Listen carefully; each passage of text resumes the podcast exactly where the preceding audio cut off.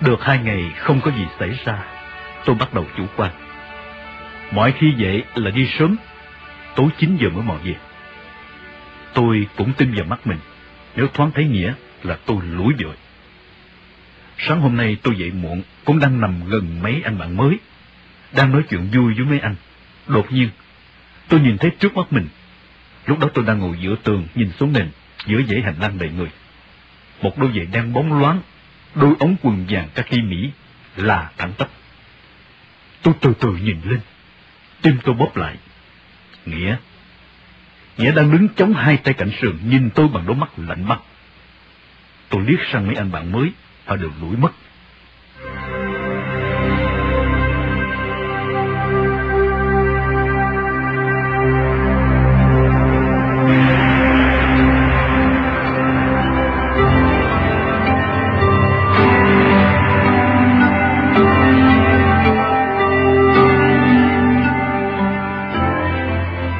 Đứng bật dậy, tỏ vẻ mừng rỡ.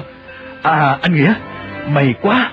Ờ, em cứ sợ ờ, không có giấy tờ đưa cho anh, anh sẽ giận. Em nhớ là đã gửi một người bạn, nên phải lên đây lấy. Em đã lấy được rồi, bây giờ anh cho em về dưới anh đi. Nghĩa cứ lừ lừ nhìn tôi, không nói một lời. Một lúc, Nghĩa nhìn ra phía người cảnh sát đang gác, như định gọi vào để bắt tôi. Cảnh sát cũng của Bình Xuyên. Tôi biểu nói, không cần thiết anh Nghĩa à, ờ, Chính em thích Bình Xuyên lắm, nhất là gần đây, bây giờ ừ, em đi theo anh về ngay mà. Y nhìn tôi một lúc, rồi ra ý bảo tôi đi trước, y theo sát ngay sau. Đành vậy.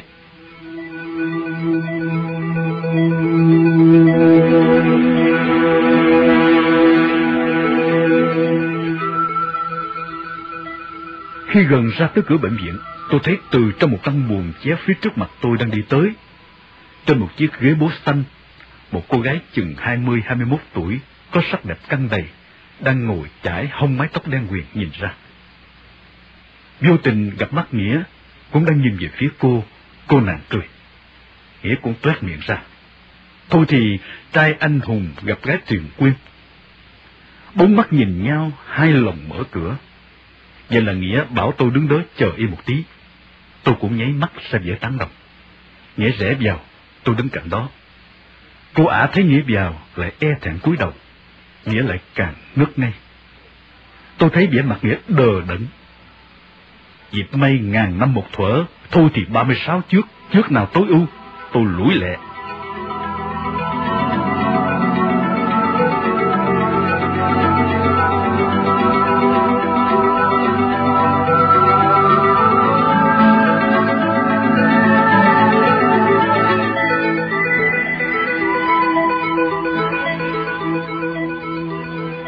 Như vậy, gia nhân đó vô tình đã cứu tôi một hướng đời.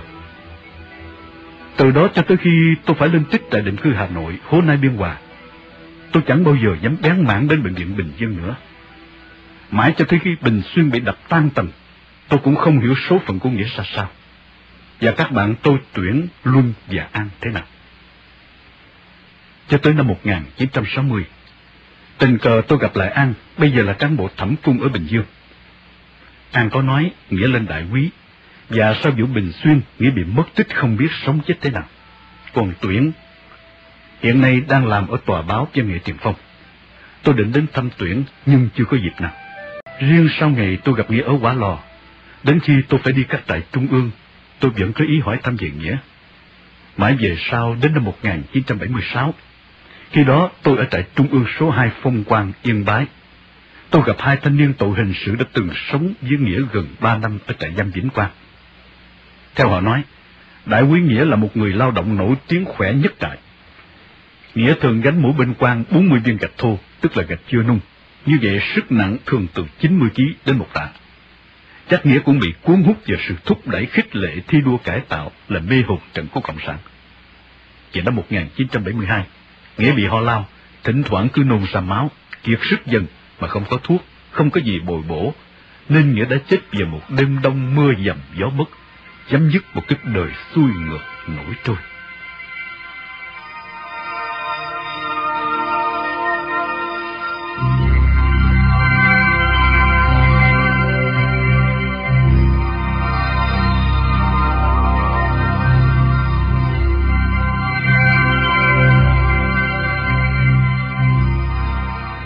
Kể từ sau ngày tôi lên gặp Nghĩa về, trời càng ngày càng lạnh hơn.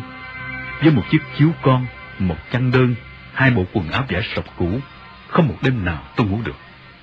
Cái sàn xi măng lạnh buốt như nước đá, ngón chân ngón tay càng ngày càng sưng buốt, nhức suốt đêm ngày.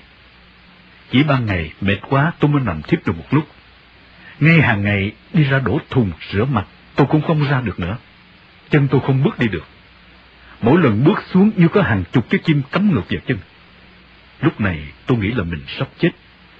Một đêm nào đó, hay bất cứ một lúc nào đó, tôi sẽ nằm luôn và không còn biết một chuyện gì về cuộc đời này nữa.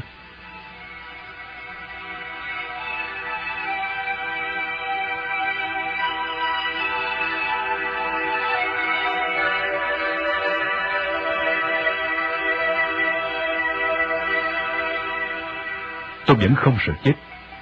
Trong cảnh đau đớn như thế này, tôi cũng mong tử thần đến với tôi càng sớm càng hay. Vì chết là hết mọi đớn đau, chết là giải thoát mọi cực hình của một kiếp tù cùng khổ. Suốt ngày đêm, lúc nào tôi cũng nghĩ đến những người đã chết. Từ những người thân thuộc như ông tôi, bà tôi, bác Hạnh, anh ruột của bố tôi, chết năm 1948. Đến một thằng bạn thân lúc còn nhỏ chết vì lạc đạn của thực dân Pháp. Tôi nghĩ đến các ngôi mộ ở Nghĩa Trang, những nấm mồ quan ở gian đường mà tôi đã nhìn thấy. Nhưng bây giờ mà tôi chết đi, chắc chắn có những ngôi mộ như thế sẽ chỉ là một cái bao tải hay một chiếc chiếu rách dùi nông ở một chỗ nào đó.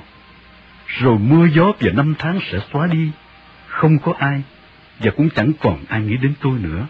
Tôi sẽ tan biến vào cõi mờ mịt hư vô.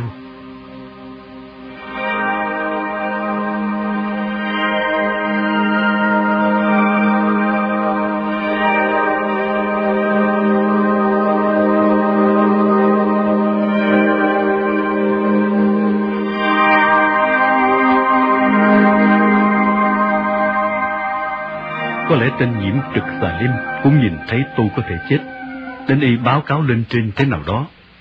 Và ở trên cũng thấy còn cần ở tôi một số sự việc chưa thể để cho chết. Nên một hôm, tên nhiễm mở cửa đưa vào cho tôi một cái chăn nữa và một cái trấn thủ cũng may vải sọc của tù. Ngay từ hàng tháng trước, trên đường đi cung cũng như khi về. Đôi khi tôi thấy một vài người tù nữ cũng như nam có mặc áo trấn thủ. Tôi nghĩ là áo tư hoặc họ có tiêu chuẩn đặc biệt nào đó. Thế mới biết chúng ác thật, chứng tỏ chúng chủ trương lấy cả cái lệnh xét của trời đất để hành con người. Cho tới lúc tôi gần chết, chúng chưa muốn tôi chết ngay mới phát cho áo lạnh của tôi. Ngoài ra, y tá còn sắp lên cho tôi một xô nước nóng pha muối, bảo tôi ngồi trên sàn, cúi xuống ngâm chân tay vào. tôi nhiễm vào tuyên bố, cho tôi nghỉ cùng hai ngày để y tá chữa chân.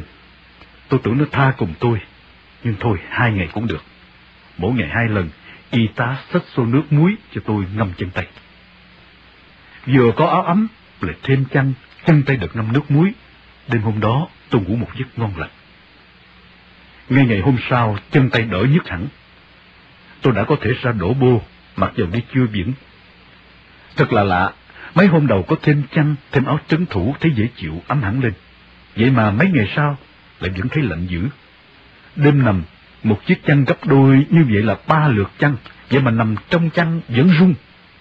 Sờ tay chân đùi vai vẫn lạnh giá, lưng vẫn buốt như áp vào cái nước đá. Tuy chân tay được ngâm muối hai ngày đã đỡ, nhưng bây giờ vẫn còn sưng, và vẫn ngứa, vẫn nhức. Tại sao lạ vậy? Hay vì trời càng lạnh thêm? Nằm ở đây thật âm u tịch mịch. Nếu không gọi cung chẳng biết ngày tháng như thế nào, bên ngoài ra sao, mù tịch. Hôm nay có lẽ đã gần cuối tháng 12, không biết là 24 hay 25. Tôi nhớ đến Noel năm ngoái, tôi với anh bạn thân Nguyễn Hữu Lợi, hai đứa đóng bộ đèo nhau Vespa chạy tung trời Sài Gòn. Thế mà năm nay, hẳn các bạn bè ở phía bên trời ấy đang nhẫn nhơ bay lượn khắp phố phường để khoe hương sắc của một thời hoa mộng. Riêng mình tôi tách xa đi một con đường gian khổ, lầm than trong ngục tối âm u.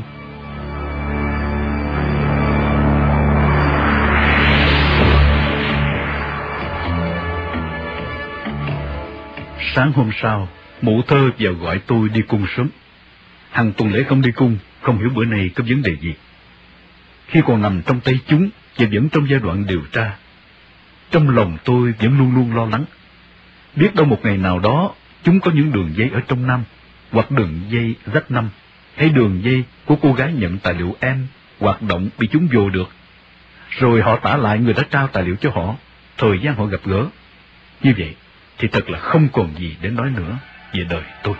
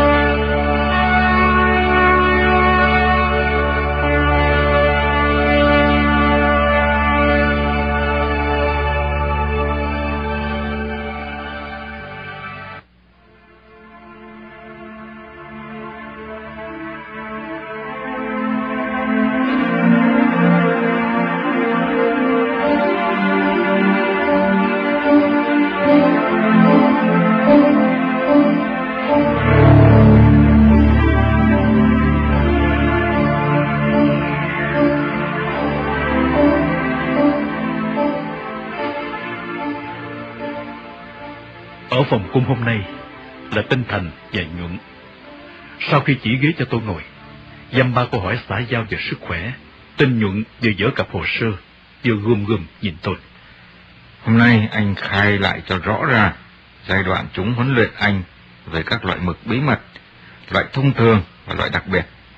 Tôi là phải ngồi trình bày chi tiết cách sử dụng các loại thông thường như chanh, hành, phèn chua, muối, nước tiểu, vân vân. Phát hiện bằng sức nóng. Loại đặc biệt gồm hai ba loại như thuốc tiên, máu, chân dịch Gần hai tiếng đồng hồ, thằng thì ghi chép, thằng thì hỏi. Bỗng nhiên chiếc cửa thông sang buồng bên cạnh mở ra. Tôi nhìn sang, tim tôi bóp lại như rõ máu. Trí, Phùng Văn Trí.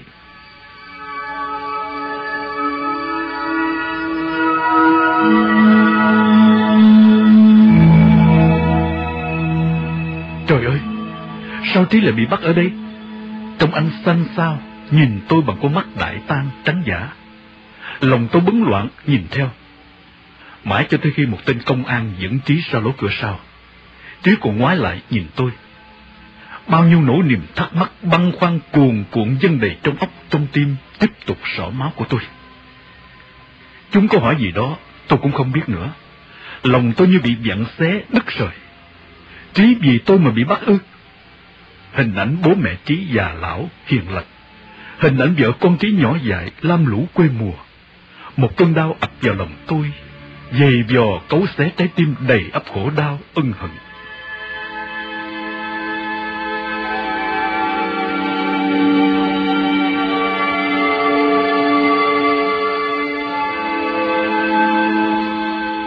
Đời tôi thà tan tành, thân tôi thà bị cắt chặt từng mảnh, tôi cũng không khổ đau dày dò bằng trí vì tôi mà bị bắt. Cái đau này là cái đau trong tim, trong óc, chết đi kiếp khác vẫn còn đau. Tôi quay lại nhuận và thành gào lên. Tôi xin lấy danh dự thiêng liêng của cả đời tôi cam đoan là anh Trí không hề dính dáng gì với tôi cả. Anh và bố mẹ anh rất quê mùa hiền lành. Tôi chỉ gặp anh hoàn toàn trên đường đi, như tôi đã khai báo và viết nhiều lần trước đây. Tên Nhuận cười khẩy. Anh điên à? Chí bị bắt vì tội khác, chắc có phải vì anh đâu. Tôi không tin được. Tôi hiểu, chúng thấy tôi đau đớn, điên rồ, nên chúng nói vậy để trấn an tôi. Chúng tiếp tục truy hỏi tôi nữa. Tôi không còn sợ nữa. Tôi nói thẳng, xin các ông cứ giết chết tôi đi. Tôi sống mà đau về lương tâm. Cũng héo đi mà chết thôi. Bây giờ các ông đừng hỏi gì tôi nữa hết. Tôi không còn nhớ cái gì, không còn biết cái gì nữa hết. Vì hình ảnh trí như vậy đã tràn ấp vào lòng tôi rồi. Thấy tôi như vậy, chúng rất buồn cười. Chúng cứ nhìn nhau cười mãi. Cuối cùng tinh nhuận, nghiêm mặt, đập bàn. Anh bị bắt vì tội của anh, còn Chí bị bắt vì tội khác. Tôi cấm anh, không được nói đến tên Chí nữa. Sự đời nhiều lúc buồn cười thật. Mục đích của chúng là cho tôi và Trí thấy mặt nhau, để hai bên bị áp lực nhau. Chúng cần mỗi người phải nói với chúng về nhau. Vậy mà bây giờ chúng lại cấm tôi không được nói tới Trí. Ngược lại, lẽ ra tôi càng cố tránh không nói tới trí một hợp lý. Nhưng ở đây, mặt chúng chấm, mặt chúng đập bàn la hét, tôi vẫn lãi nhãi nói về trí. Với nỗi sầu héo không thiết gì đến đời sống của mình nữa. Cuối cùng, chúng cho tôi về với lời đe dọa. Ngày mai lên đây, tiếp tục khai báo.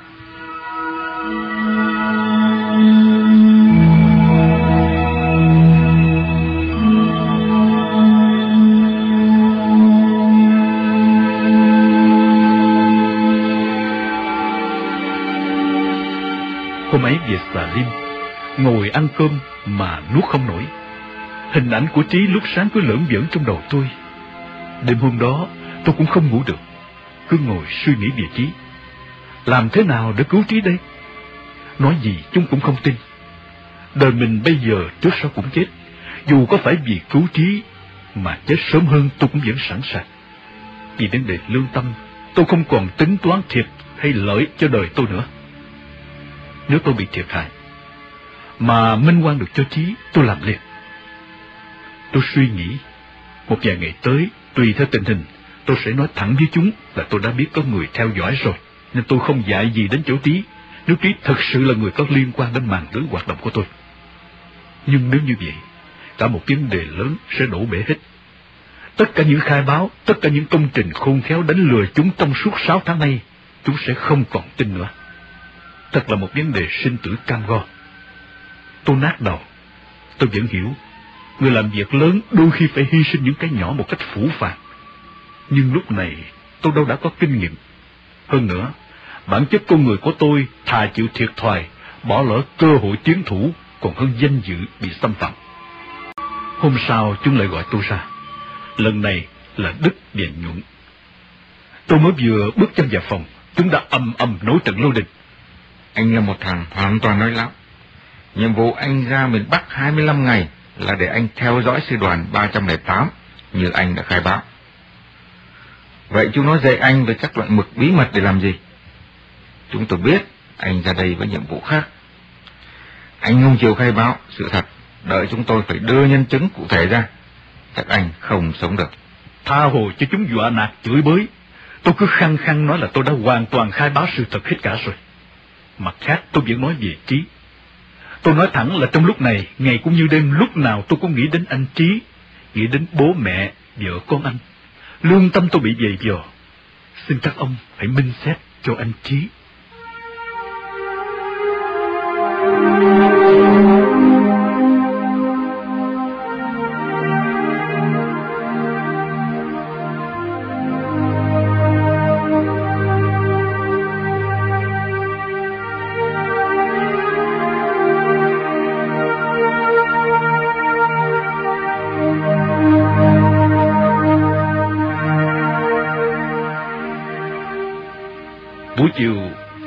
tục truy hỏi tôi về đến một bí mật ấy mãi.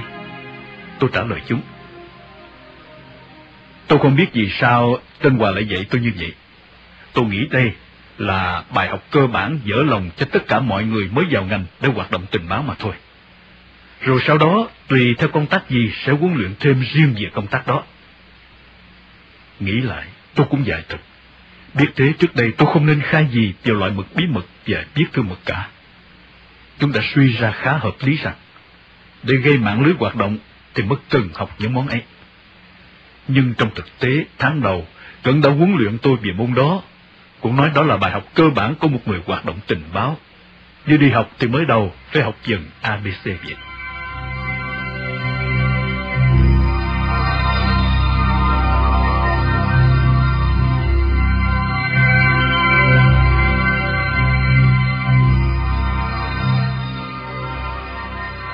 Gần về chiều, tinh nhuận mở cặp rút ra một tờ giấy viết tay, của một loại giấy tôi vẫn khai cung đưa cho tôi.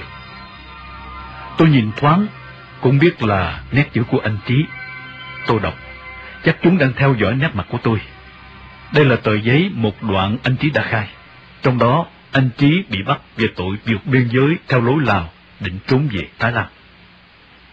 Lương tâm tôi như được chút bia xoa nắng sau những ngày quảng thách dày vò Tuy vậy, một ý khác đã nổi lên trong óc tôi, là dù sao chúng vẫn nghi anh Trí có vấn đề với tôi. Chứng cớ là chúng cố tình để cho anh Trí và tôi nhìn thấy nhau. Để trộ anh Trí, anh không thể che giấu được nữa, vì đã bắt được tôi rồi. Cũng có thể chúng nghi tôi đã giao nhiệm vụ gì đó cho anh Trí. Anh Trí trốn sang Thái Lan, rồi về miền Nam, báo cho Sài Gòn chẳng hạn. Nghĩa là sự việc anh Trí trốn đi Thái Lan có liên quan đến việc anh Trí và tôi quen nhau.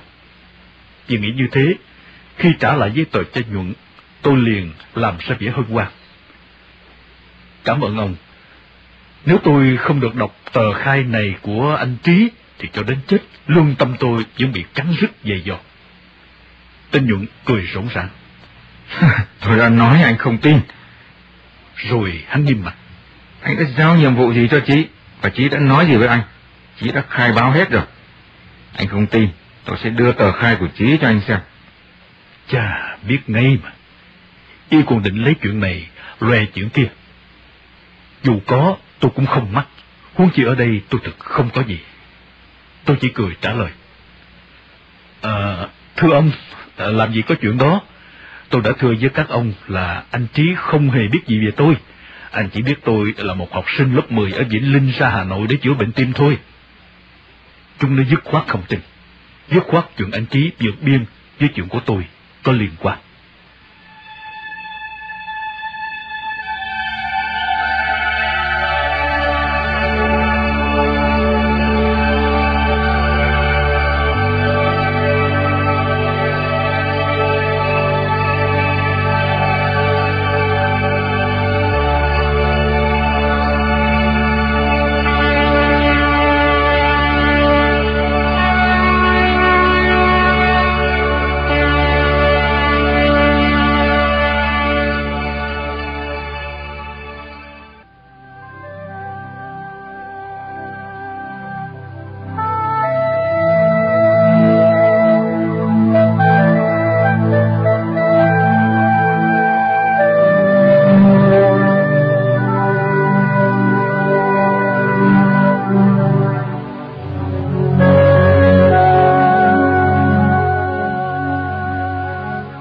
Phần tôi, tôi không sợ.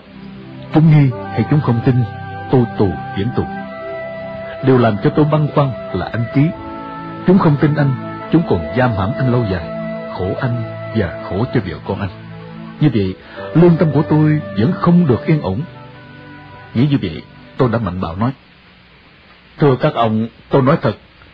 Ngày tôi trở vào Vinh khi xe ra bến xe Kim Liên, có một anh cục chân đưa vé đến cho tôi tôi đã nghi anh ấy là công an theo dõi tôi. Rồi ở dưới đường, tôi cũng nghi một chiếc con măng ca theo tôi. Vì vậy, không đời nào tôi lại vào nhà anh Trí, nếu anh là một cơ sở hoạt động của tôi. Hơn nữa, ông đã biết anh Trí. Tôi không dám có ý coi thường anh, nhưng anh Trí như thế thì hoạt động tình báo làm sao được? Anh quá hiền lành, và trình độ lại chỉ biết đọc, biết viết. Chỉ vì cái ngu xuẩn tình cảm của tôi, cứ muốn thanh minh cho anh Trí. Vì thế, lý trí tôi không còn đủ sáng suốt, đã quên đi cái nguyên tắc mà chính tôi đã tự khẳng quyết, là không bao giờ nói đến biết bị theo dõi. Bởi vì, vừa nghe tôi nói là nghi ngờ bị theo dõi, mắt chúng sáng lên ngay, chúng dồn dập hỏi. Anh thấy thế nào? Tại sao anh nghi ngờ? Hãy tả kỹ những người anh nghi, những xe anh nghi, và nghi từ bao giờ? Tôi trình bày như vừa khai. Nghĩa là tôi chỉ nghi một mình anh Cục Chân và một chiếc con băng ca, và nghi từ bến xe Kim Liên đi vào Vinh. Hết giờ, chúng cho tôi về. Sáng hôm sau, chúng gọi đi cung sớm. Hôm nay có ba tên là Đức Nhuận và tên Đặng người Quế. Thật tôi không ngờ, như sấm sét bão bùng, thái độ của chúng hôm nay khác hẳn, mặt tên nào cũng lạnh như tiền. Chúng truy tôi hết mọi sự việc. Những điều trước đây chúng không hề nhắc lại, Bây giờ chúng cũng sừng sộ hỏi ra, sắn tay sắn chân, chúng làm tôi rối mù lên. Chúng dứt khoát, gán ghép tôi đã biết bị theo dõi từ lâu và đã gây quả mù cho công an. Nhật Nhật, Tôi không thể ngờ sự việc lại diễn tiến đến chỗ căng thẳng như vậy. Dù tôi có tính trước, nhưng ngoài sự dự đoán của tôi, cung kẹo lại lia lịa ngày đêm. Tôi cảm thấy quá mệt mỏi, đầu óc như không chịu được nữa. Tôi như người mất hồn. Ngày nào chúng cũng đối xử với tôi như một tên tử thù. Thậm chí có lần chúng giận quá, tên đặng đã đứng dậy, đạp tôi ngã ngửa về sau, y quát. Mày sẽ chết, mày biết không? Số phận của mày là một tên giảng điệp, mày đã biết. Từ trước tới nay, một tên điệp viên nào bị bắt, khai thác được hay không, sớm muộn đều bị bắn bỏ. Riêng chế độ xã hội chủ nghĩa đã mở ra cho mày một sinh lộ, nhưng mày ngoan cổ không muốn được hưởng khoan hồng, mày sẽ đi con đường của mày. Nói rồi, y bỏ về.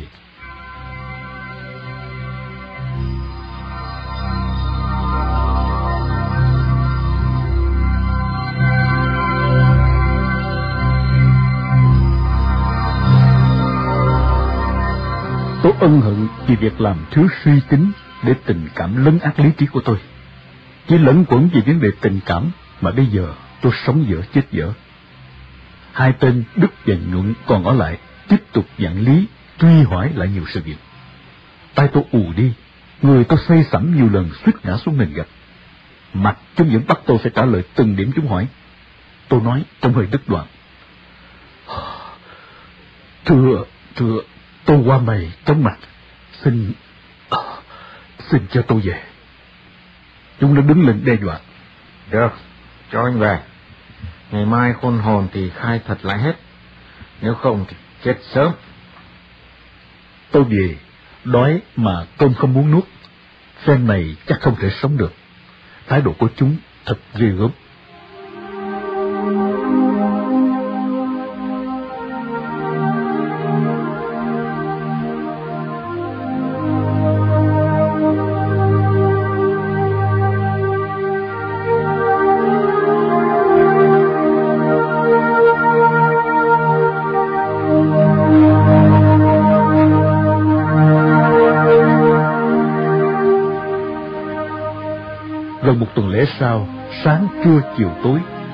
Làm như nước sôi lửa bỏng.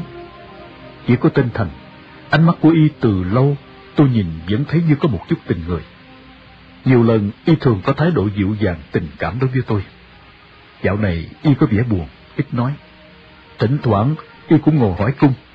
Tôi vẫn bất chợt bắt gặp ánh mắt thâm thẳm của y khi thấy tôi bị mê tơi rủ rượi như một chiếc vẽ sách vì bị ba tên quần thảo liên tục từ sáng tới tối. Một hôm, tên Đức hỏi tôi. Này anh Bình, năm nay anh bao nhiêu tuổi? Tôi về dạch nhìn y. Thưa ông, 24. Y nghiêm trang, lạnh lùng. Anh có người yêu chưa? Và có hứa hẹn với ai không? Tôi không hiểu tại sao y lại hỏi đến chuyện riêng tư của tôi làm gì. Vì vậy, tôi nhìn y như dò hỏi. Ờ, trong thời gian còn đi học, chỉ có yêu thầm yêu dụng, chứ không có hẹn hò với ai. Bố mẹ anh, chỉ có mình anh là con trai à? Thưa ông, tôi còn có một người em trai, năm nay học đệ tam. Y gật đầu vẫn lạnh lùng. Anh cương quyết không khai báo gì thêm nữa phải không? Trong khi tên Đức hỏi, tên Nhuận vẫn ghi. Tôi trả lời. Thưa các ông, tôi đã khai báo hết cả rồi. Điều nào chưa rõ xin ông cứ hỏi. Tôi nguyện xin cố gắng, điều gì tôi biết tôi sẽ nói hết. Nó hỏi ngay. Vậy thì nhiệm vụ anh ra ngoài miền Bắc này làm gì? Thưa ông, tôi đã khai báo rõ ràng nhiều lần rồi. Y đập bàn quát. Thôi, cho anh về. Tôi hết trách nhiệm với anh. Trên đường về Xà Linh, tôi rất lo lắng sầu héo. Thái độ của các chấp pháp dạo này khác thường. Tôi chưa hiểu chuyện gì nữa sẽ đến với tôi.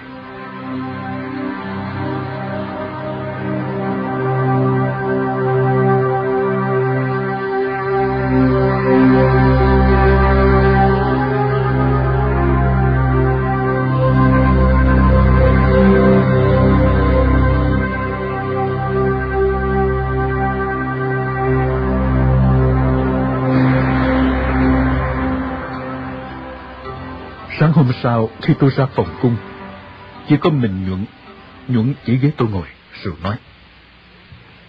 Hôm nay có lẽ buổi cuối tôi gặp anh đấy. Vì vậy, tôi muốn anh nói thật với tôi một số vấn đề. Trước đây và từ ngày anh ra Bắc tới bây giờ, với cái nhìn của anh, anh thấy xã hội chủ nghĩa còn điểm nào chưa tốt, và điểm nào anh không đồng ý. Tôi ngừng lại một chút, rồi nói tiếp như tâm tình. Tất nhiên, chúng tôi cũng còn nhiều điều chưa tốt, nhưng tôi muốn nghe chính anh, một người ở xã hội khác, cái nhìn có giá trị khách quan hơn. Vậy anh được toàn quyền nói sự thật, dù sự thật ấy như thế nào. Tôi đảm nói với anh, anh không bị ảnh hưởng gì cả. Tôi nghe y nói, tôi nhìn y, rồi về dặn. Thưa ông, uh, tôi ra miền Bắc, tuy là đi hoạt động, nhưng thực tế tôi không thích chế độ miền Nam. Cho nên tôi đã chẳng làm gì cho họ cả. Tôi chỉ chủ trương thăm lại cảnh cũ thời thơ ấu, nên không để ý nhiều về xã hội, do đó tôi có nói cũng khó chính xác. Chỉ có vẻ săn đón, khích lệ. Sao? Dù không chính xác, anh cứ nói đi. Như vậy mới thể hiện anh thật lòng. Thưa ông, nói thiệt với ông, tôi mới lớn lên, hơn nữa tôi là người ít học, nên chẳng hiểu vấn đề chính trị ra sao. Làm thế nào biết đúng hay là sai? Đi ngoài phố tôi thấy dân chúng đâu đâu cũng nỗ lực lao động. Họ làm việc có ý thức trách nhiệm, chứ không như ở miền Nam. Chỉ có một điều là dân ta còn nghèo. Còn có người phải kéo xe ba gác, nhưng tôi tin rằng vài năm nữa sẽ khá hơn. Y hỏi tôi, còn gì nữa không? Tôi thấy uh, chỉ thấy như vậy thôi. Còn điểm gì anh không đồng ý với xã hội chủ nghĩa? Tôi thấy cái gì cũng tốt cả. À, hay có thể vì sự hiểu biết của tôi kém, nên tôi thấy như vậy chăng? Y cười nhạt, lặng lẽ ghi hết ý của tôi, rồi tiếp. Vậy cụ thể, anh đồng ý với xã hội chủ nghĩa ở những điểm nào? Tôi suy nghĩ, nói phải có sách, mắt phải có chứng. Tôi phải tìm ra một điểm gì đó để nó có thể tin được. Tôi ngẩng đầu lên, tỏ vẻ tin tưởng. Trước đây, tôi rất không ưa người giàu. Người giàu thì giàu quá, người nghèo thì quá nghèo. Vì vậy, à, tôi rất vui khi tôi về phố Hàng Bạc. Tôi thấy anh Kỳ, chồng của cô Thuận, đi đu quốc lọc cọc ở ngoài phố. Ngày xưa họ giàu lắm, họ hết dịch lắm, không bao giờ đi đôi dép ra đứng ở trước cửa hiệu cả. Y ra vẻ dịu dịu. Này này, tôi hỏi thật anh, sao anh quyết định không khai sự thật? Hay anh cho rằng chúng tôi không có biện pháp nào bắt anh phải nói sự thật hay sao? Thưa ông, không bao giờ tôi dám nghĩ như vậy cả. Tôi tin tưởng tuyệt đối là với cách mạng, thì sớm muộn không cái gì là cách mạng lại không biết cả. Còn sự thật thì tôi đã khai ngay từ đầu rồi. Tôi rất đau khổ, không hiểu vì sao mà cách mạng vẫn không tin tôi. Tôi cũng không biết làm cách nào để cách mạng tin tôi cả. Nó đứng dậy, cười gật. tôi cho anh về. Anh cứ ôm cái quyết tâm, cái ngoan cố ấy của anh sang thế giới khác. Rồi Mỹ Diệm chúng sẽ trả công cho anh.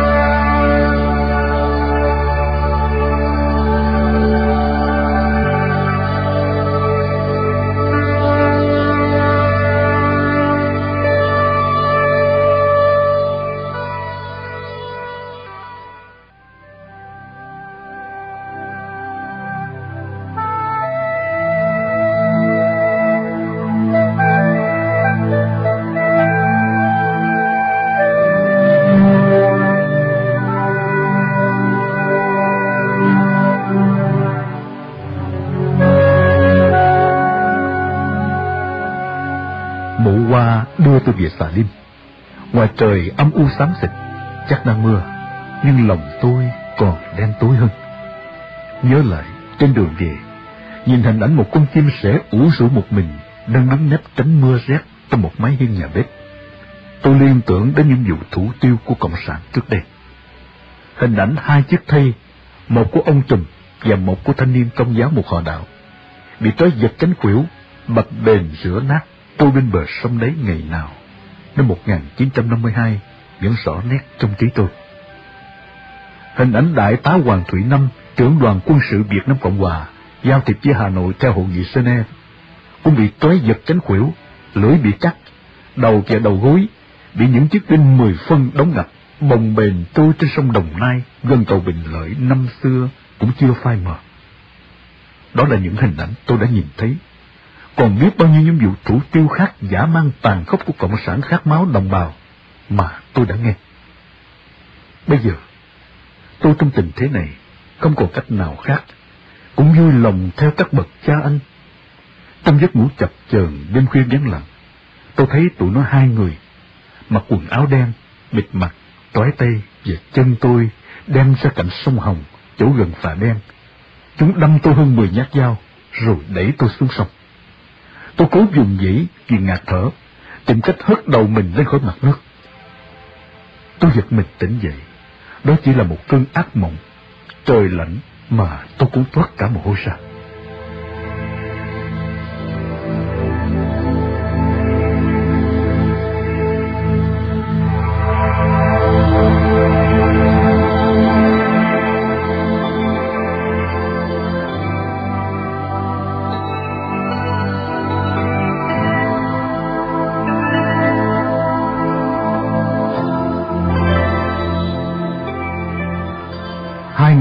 Qua trong đợi chờ, lo lắng, thấp thỏm, vẫn không có gì xảy ra. Sáng ngày thứ ba, lão bằng mắt lồi lại vào gọi tôi đi. Khi ra tới phòng cung tôi thấy chỉ có một mình Thành, bộ mặt buồn so, đỏ như, như mới uống rượu. Nét mặt của Thành hôm nay làm tôi liên tưởng đến Cao Đình Tiệu. Cũng một buổi báo cho tôi biết sẽ bị an ninh quân đội bắt và tra tấn khai thác ở 365 Phú Lâm. Thành giọng buồn rười rượi, bảo tôi ngồi. Tôi ngồi, Thành vẫn im lặng. Những phút im lặng nặng nề trôi qua. Thành vẫn nhìn ra phía cửa sổ, rồi như đắn đo, ngập ngực. Lẽ ra tôi không gặp Bình, nhưng tôi cố gắng để gặp Bình một lần nữa. Từ ngày tôi và các à, đồng chí trong cơ quan có trách nhiệm hỏi cung Bình, tôi không hiểu sao dần dà tôi thấy lòng mến Bình. Nhiều lúc tôi coi Bình như em trai tôi, một người thanh niên bị bắt còn quá trẻ, chưa được biết gì về cuộc đời. Hôm nay tự đáy lòng tôi tôi nói với Bình thế này. Bình hãy nghe tôi, dù Bình muốn làm gì, Bình muốn thế nào theo quan điểm của Bình. Tôi không có ý kiến, nhưng tôi muốn nói với Bình là tất cả hãy cần giữ lấy cái đầu đã. Đó mới là người khôn. Chết rồi thì vô nghĩa cái gì cũng không làm được. Chết, thiệt thân thôi. Bất cứ muốn làm cái gì, mình phải tồn tại đã. Mình còn quá trẻ mà. Nên chỉ nhìn cuộc đời từ một góc độ. Trong khi cuộc đời muôn mặt. Tôi thương Bình. Bình giúp tôi. Tôi giúp Bình. Tôi sẽ bảo đảm rất tốt cho Bình.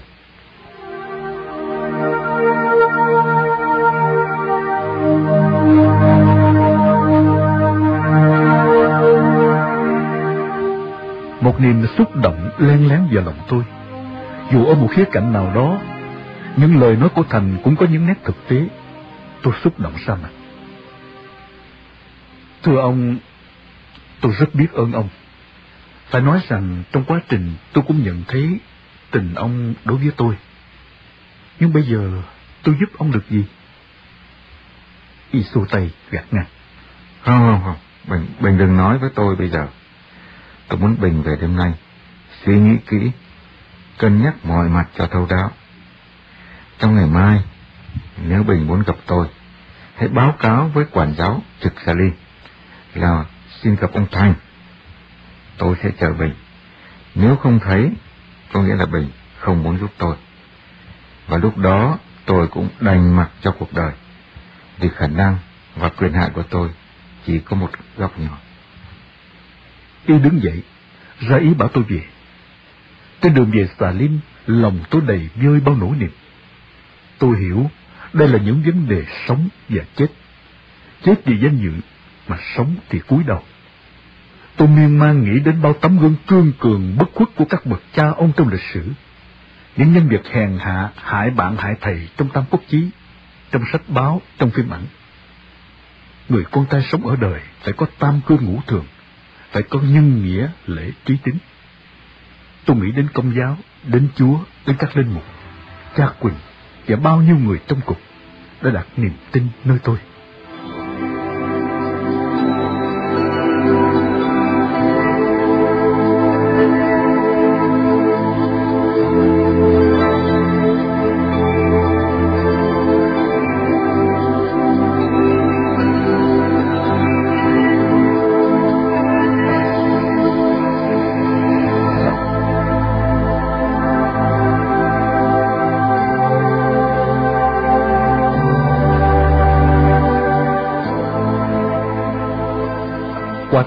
Hỏi cung, từ lời nói, từ cử chỉ, từ hiện tượng, chúng mới chỉ nghi tôi chứ chưa nắm được gì về tôi cả.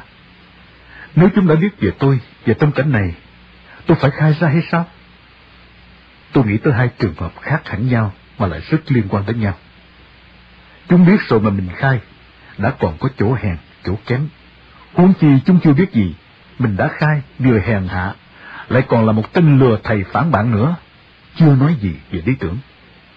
Ôi, là một tên lừa thầy phản bạn thì làm sao tôi sống? Hơn nữa, dù chưa có nhiều kinh nghiệm về Cộng sản lắm, tôi cũng hiểu là nếu chúng đã định giết, có khai ra là bị chúng hành hạ khai thác một thời gian, rồi cũng sẽ bị giết. Bao nhiêu điều tai nghe mắt thấy kết hợp với nguyên tắc tổ chức của Cộng sản. Tôi biết chúng không bao giờ tin vào một người nào, nếu người đó không phải tự tay chúng đào tạo. Có chăng, vì lợi ích nhất thời nào đó, chúng cũng chỉ dùng có tính cách giai đoạn, rồi không tiêu diệt, cũng phế thải.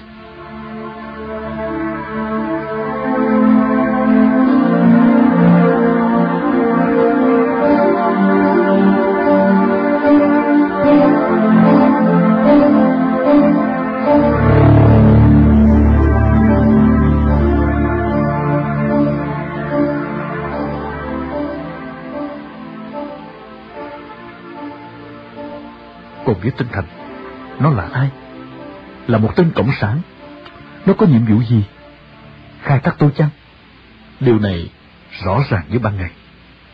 Với một tên cộng sản bằng mọi cách, mọi giá, dù có phải kết nghĩa anh em, dù có phải viết giấy cam kết sẽ không bỏ tù anh, nó cũng chỉ quanh một mục đích hoàn thành nhiệm vụ khai thác. Rồi sau đó, có hàng trăm hàng ngàn lý do để xé lời cam kết bỏ nghĩa anh em bao nhiêu suy nghĩ cân nhắc đắn đo, cuối cùng chỉ làm cho tôi nâng cao quyết tâm, cứ đi theo con đường mình đã đi. Vì vậy, ngày hôm sau, tôi đắp chăn nằm ngủ để bù về một đêm thao thức.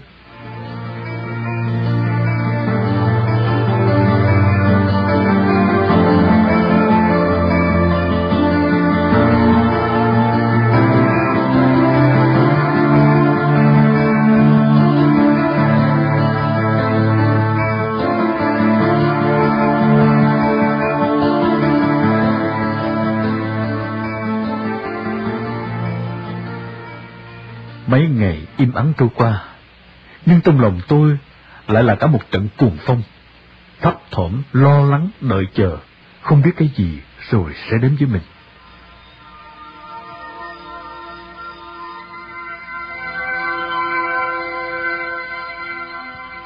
Trời đã vào xuân, nhưng trong ngục tối này nàng xuân cũng sợ, nên chẳng thấy dáng nàng đâu cả.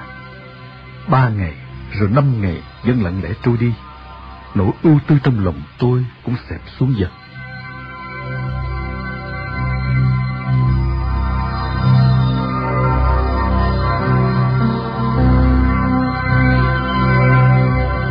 Đêm nay, không hiểu sao mà tôi cứ bồn chồn trong lòng, không ngủ được. Như có linh tính về một điều chẳng lành sắp xảy đến với mình. Tôi cứ xốn sang quằn quại mãi không yên, lết kịch dậy đi giải mấy lần. Có lẽ phải khoảng qua nửa đêm, tôi mới cố đi vào được giấc ngủ.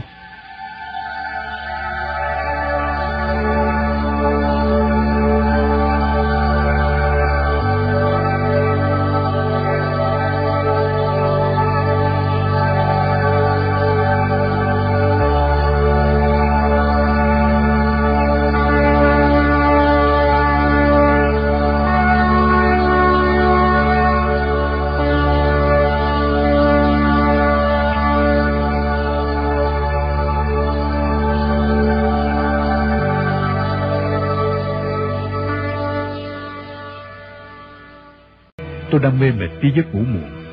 Bỗng nghe thấy tiếng ầm ầm. Tôi vội vàng hất chăn che đầu xuống, nhìn ra. Cửa buồn đã mở, lố nhố ba bốn người. Toàn người lạ mặt, nó còn thoáng có bóng người phía bên ngoài cửa nữa. Thái độ của họ rất lạnh lùng.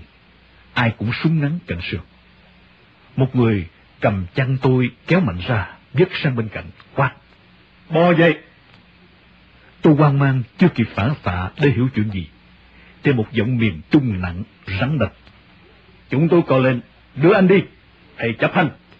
Chưa mở cùng, một tên đã khóa hai tay tôi ra phía sau. Một tên khác khóa loại khóa xích phía trên cánh tay của tôi. Rồi chúng lấy một miếng vải đen dài, bịt kín mắt tôi. Chân mở chốt cùng, chân nhất cùng, hai tên xốc hai bên cánh tay tôi quát. Đứng dậy! Tôi hoang mang tột cùng. Tôi đã đoán trước số phận của mình cũng phải tới lúc. Nhưng tôi không hình dung nổi cảnh này. Và nghĩ là không sớm như vậy. Nghĩa là chúng còn phải tra khảo tôi một thời gian nữa đã. Vì vậy, tôi biển bị bất ngờ. Hơn nữa, trước đây suy nghĩ thì còn là chuyện tưởng tượng. Bây giờ là thực tế, lòng tôi tái tê, người tôi rủng ra. Hình như chúng sách người tôi đi, chứ chân tôi như việc giờ trên mặt đất. Mãi tôi lúc này, tôi mới thấy là dưới chân mình không có đôi dép. Như vậy, chúng không cho tôi đi dép nữa. Chân tôi lại sệt bước cao bước thấp. Có lẽ xa cổng quả lò. Đang đi chúng dừng lại. Có tiếng thì thào, chúng đã nói chuyện gì đó với nhau. Rồi tiếng xe công băng ca rồ máy. Chúng đẩy, phải nói là chúng xách tôi lên xe. Vì lúc này thân xác tôi đã nhẹ tên, chỉ có da một xương. Xe chạy có lẽ ra khỏi cổng, người tôi lạng qua phía trái, vậy xe quẹo về phía phải. Trên đường im vắng chỉ có tiếng động cơ của chiếc xe tôi đang ngồi. Không ai nói với tôi một lời. Vì quá đột ngột nên trí óc tôi cứng đơ ra. Chỉ còn nghĩ là mình sắp chết. Tôi không còn tinh thần để kịp hỏi chúng đưa tôi đi đâu. Hồn tôi lãng đảng như không còn trong người tôi.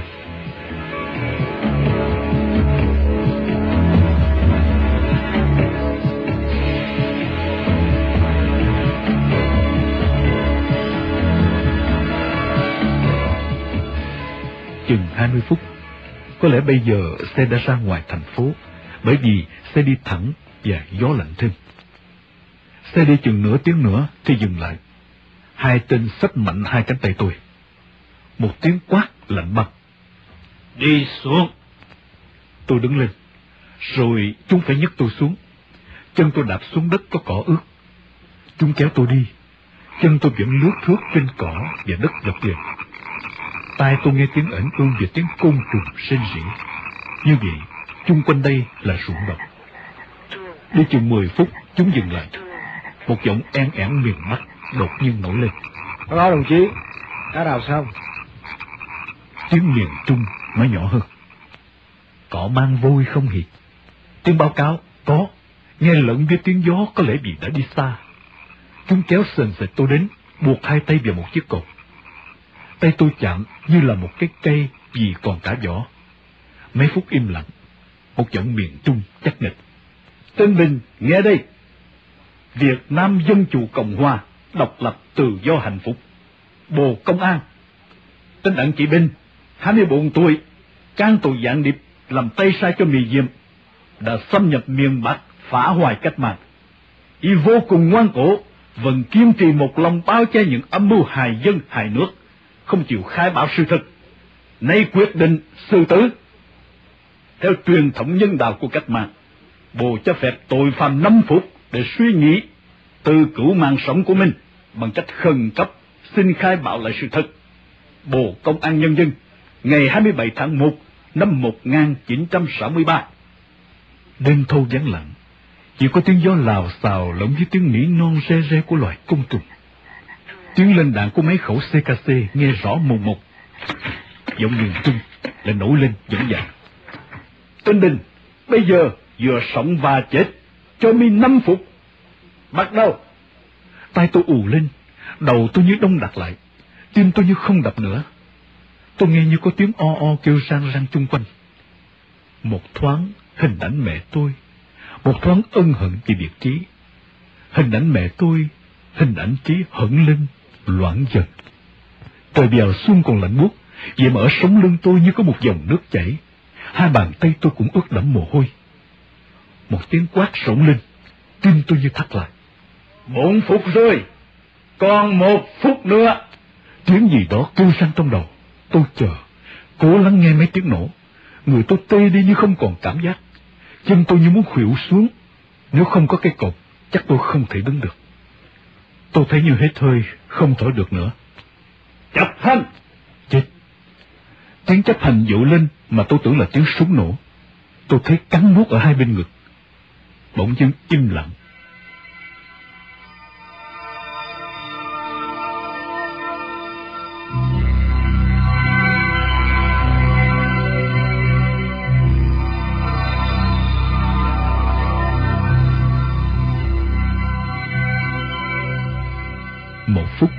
Rồi hai phút, tôi cố lắng nghe. Dường như có tiếng thì thào.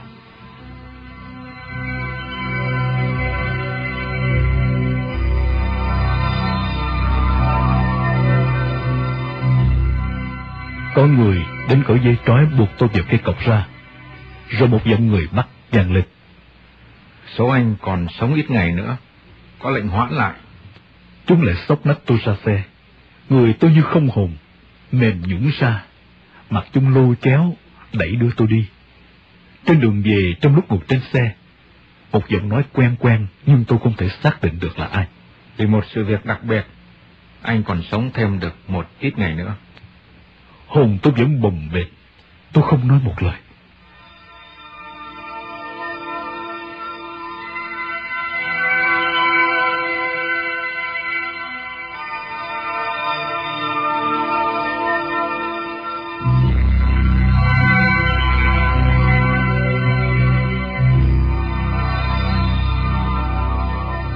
Tại về đến xà lim, chúng cùng chân tôi xong, mới mở khóa trên, khóa dưới tay tôi. Cuối cùng chúng mới cởi khăn bịt mắt của tôi. Mắt tôi qua lên với đầy những vòng tròn to nhỏ trước mặt. Tôi chỉ thấy lố nhố mấy người. Tới khi tôi nhìn rõ lại cảnh vật, chúng đã ra ngoài và đóng cửa khóa lại rồi. Trời vẫn chưa sáng. Tôi cố lựa chân đứng xuống đất để ghế lấy cái chăn chúng đã ném ở sàn bên. Thấy lạnh lạnh ở dưới đùi, tôi sờ quần thấy ướt. Như vậy, đã đái ra quần mà tôi không biết.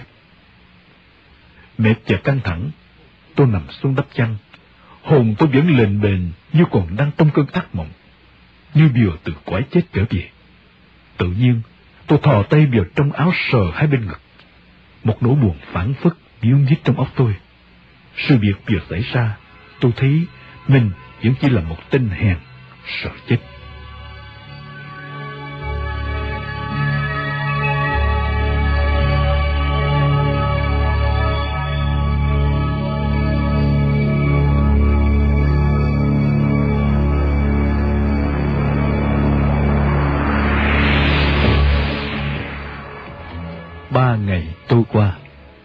Tôi vừa lại sức lại hồn. Một buổi chiều sau giờ làm việc, cửa con bỗng mở, mặt tên cán bộ mắt lồi nhìn vào bảo tôi có gì mang hết đi, cả chăn lẫn chiếu. Đi rút cùng, tôi vội vàng lấy chân ra, dơ gọn chăn chiếu. Tôi không quên đút cái gối bằng cuốn chỗ thanh hao vào trong chăn cuộn lại, và mang cả cái gáo nữa. Y mở cửa, tôi ôm đồ ra. Chợt nhớ tới đôi đũa, tôi quay lại xin y cho lấy đôi đũa thường treo ở đôi chút cùng phía ngoài. Mọi hôm đi cung thường xa cuối hành lang, rồi rẽ tay phải, hôm nay lại rẽ phía trái vào trong. Tới một cái cửa, y mở. Chà, cả một cái sân to lớn, rộng thênh thang, với bao nhiêu dãy nhà chung quanh. Có năm sáu cây bàn to tướng, cành trơ trọi với những búp lá non mới nhú, trông khẳng khiu như những cánh tay gầy. Y dẫn tôi vòng theo mé sân, mở mấy lần quá, rồi tới một khu toàn buồn. Một hàng chữ đỏ kẻ trên tường, xà lim hai.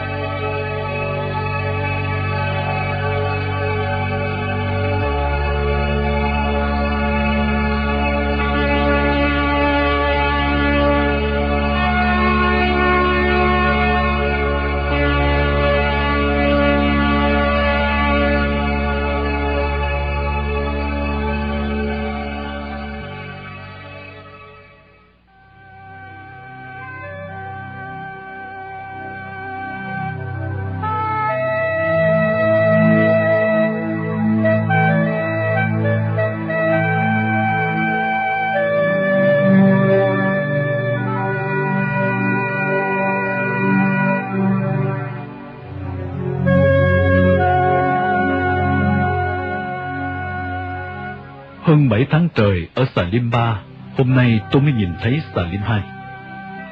Salim 2 ở ngay cạnh cổng phòng trực của trại chung, nên có cái loa, tiếng nói đang gian gian nghe rõ mồn một.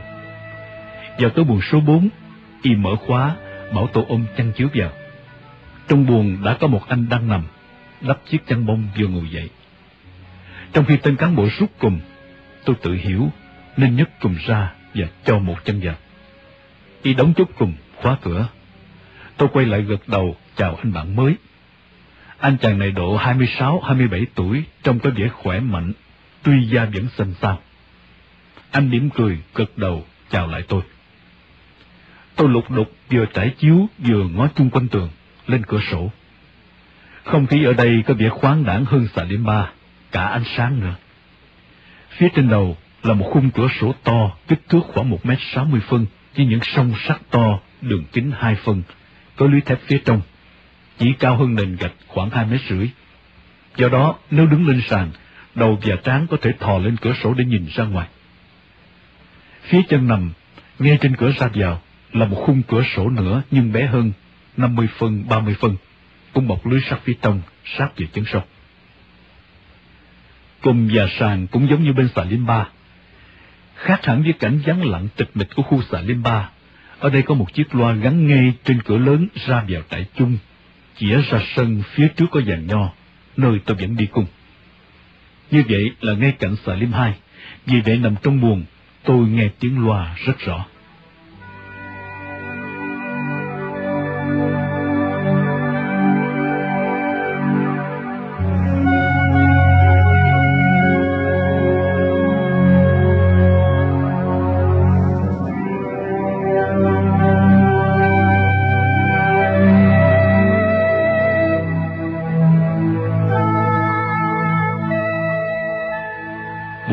Và tối đêm hôm đó, qua những câu chuyện thăm hỏi anh bạn mới cùng buồn, tôi được biết sơ lược về anh. Anh tên là Phạm Quy Tân, nghề chuyên môn là y tá, phục vụ tại một xã ở Hà Nam, đã có vợ và một con. Anh tham gia hoạt động bí mật trong một đảng chánh trị, Tân Cách Mệnh Việt Nam Phong Trào, gọi tắt là Tân Phong. Chủ tịch đảng tên là Chương, tôi đã quên họ, cũng là chủ tịch của một xã thuộc Hà Nam. Đảng Tân Phong đã hình thành và hoạt động được gần ba năm. Đảng kỳ nền vàng có một sao đỏ ở giữa, cũng có tôn chỉ, mục đích, cương lĩnh chính trị. Số đảng viên vài chục đã phát triển lên miền cao là hòa bình, tuyên quang. Về sau bị lộ vì Cộng sản đã cài được người của chúng vào trong ban lãnh đạo.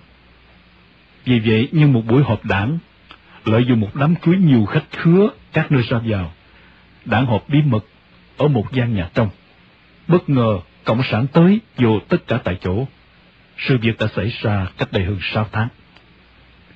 Về phía tôi, tôi cũng nói thẳng là tôi ở trong Nam ra. Tất cả những chuyện mà tôi nói chỉ nằm trong phạm vi tôi đã khai báo với chấp pháp, đồng thời chỉ nói khái niệm sơ lược.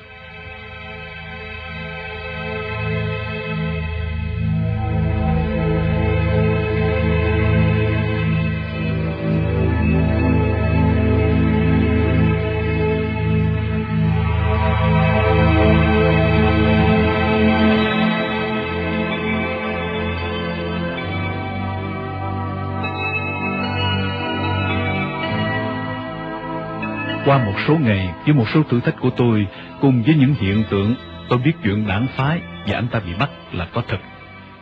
Nhưng anh ta thuộc loại khôn ngoan vật. Trong tình thế lúc này, để tự cứu mình, anh ta đã thở ra những hơi muốn tiến bộ. Như vậy, anh ta còn nguy hiểm hơn một tên cán bộ dùng khổ nhục kế. Vì mọi người cùng cảnh sẽ mất cảnh giác, dễ tâm sự thổ lộ những tư tưởng và quan điểm cũng như những công việc mình đã, đang và sẽ làm. Tuy nhiên, dù sao y cũng còn non nớt, cho nên sau những buổi đi cung về, nhiều khi y lộ vui ra chắc mặt. Đôi lúc không kìm được, y nói thành lời, nào là chấp pháp rất tin tưởng và thương mến y, nào là nhiều lúc chấp pháp vỗ vai thân mật như anh em. Ngay ông cán bộ tinh Tư, người miền Nam trực xà liêm cũng tỏ ra có thiện cảm với tinh Tân, thường gọi y ra sai làm những việc lặt vặt như làm vệ sinh hoặc đôi khi sai quét đường đi ở giữa hai dãy xà lim. Ai đã từng ở xà lim một vài tháng trở lên mà được sai ra làm những công việc này là một hình thức được chiếu cố và ân. Thứ nhất sẽ được thoải mái, không bị gò bó ngồi một chỗ. Hai nữa, điều đó nói lên lòng tin của cán bộ, không sợ anh có thể lợi dụng cơ hội để liên lạc dưới nhiều hình thức với các buồn khác. Tuy rằng vẫn luôn luôn có cán bộ đứng coi anh làm. Ngay thái độ tinh tân cũng có vẻ bợ đỡ, nịnh nọt cán bộ ra mặt. Thái độ đó và ý đồ trên, lòng tôi làm sao ưa y được. Dù vậy tôi vẫn bình thường không tỏ một cử chỉ nào quá đáng, thể hiện là không ưa anh ta. Một lần tôi hỏi thử. Liệu vụ án của Tân có đem ra xử không? Và xử thì Tân sẽ bị khoảng bao lâu? Y có vẻ đắn đo thận trọng, cuối cùng mới thổ lộ. À, theo như một số hiện tượng, từ đấy mà tôi suy đoán ra, thì kết hợp với chấp pháp của tôi, có thể hơn một tháng nữa, thì vụ án của tôi sẽ được đưa ra xử. Còn ông Trương đầu vụ, thì ông có thể bị từ 12 tới 15 năm. Còn tôi nhiều hy vọng, có khi không phải ra tòa nữa, nếu ra thì chắc cũng chỉ tới 2-3 năm là cùng. Qua cách trả lời cũng như sự suy lý của y, tôi nhận thấy tên này đang bị cái bùa tình cảm của chấp pháp, chắc rằng y đã phải tố nhiều người trong tổ chức của y. Y tin như vậy là một cách để tự cứu. Một loại người như vậy, nếu chấp pháp hỏi về tư tưởng, về tâm sự, vân vân của những người cùng buồn là tôi, tất nhiên, y phải nói ra bằng hết. Rồi có khi, y sẽ được giao nhiệm vụ gợi chuyện, tìm hiểu tư tưởng và công việc làm của tôi với những lời hứa hẹn đẹp đẽ. Với tôi, dù có nhận định y không phải là loại người như trên đi nữa, cũng đừng hòng bao giờ tôi tâm sự chuyện riêng, huống chi tôi đã thấy y là một tên cơ hội rõ ràng. Tuy vậy, qua cái nhìn của tôi về y, chưa cho phép tôi nhận định chung về các đảng phái ở miền Bắc. Tôi cũng thấy trong lòng không được vui vì y là cán bộ chịu trách nhiệm về tuyên truyền liên lạc, mà trình độ như vậy, tôi tưởng là bấp bênh dao động. Ngay bản thân cán bộ cốt cán cũng không hề có lý tưởng thật sự. Ở đây tôi lại nói thật sự, vì rất nhiều người chỉ có lý tưởng ở mồm, mà không phải ở tim, ở ốc.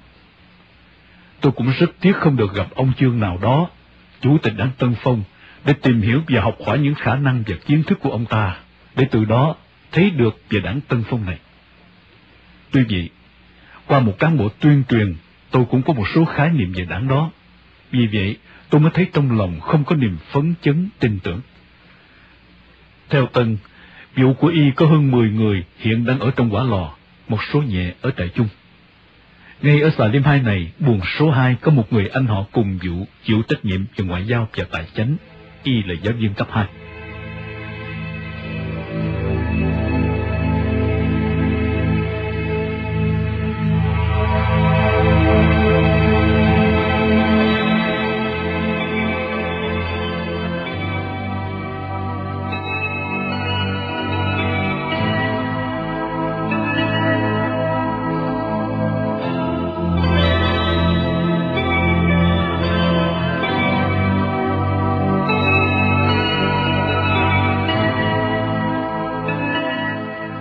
Hai gồm có 8 buồng, mỗi bên 4 buồng đối diện nhau, không bị cùng.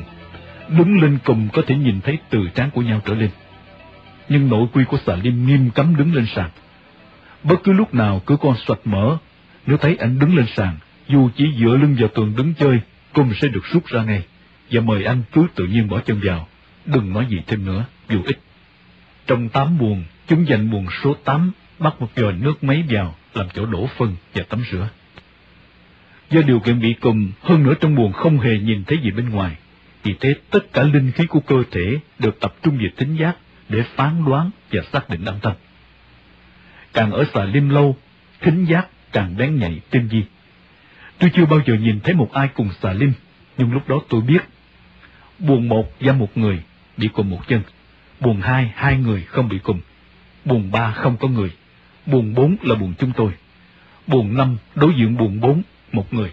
Buồng sáu, một người. Buồng bảy sát nhà tắm, có hai đều là nữ, bị cùm mỗi người một chân.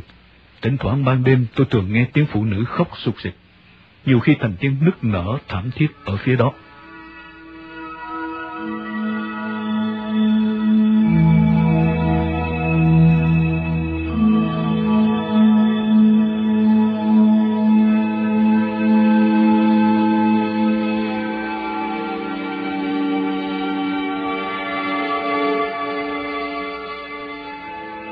Tân.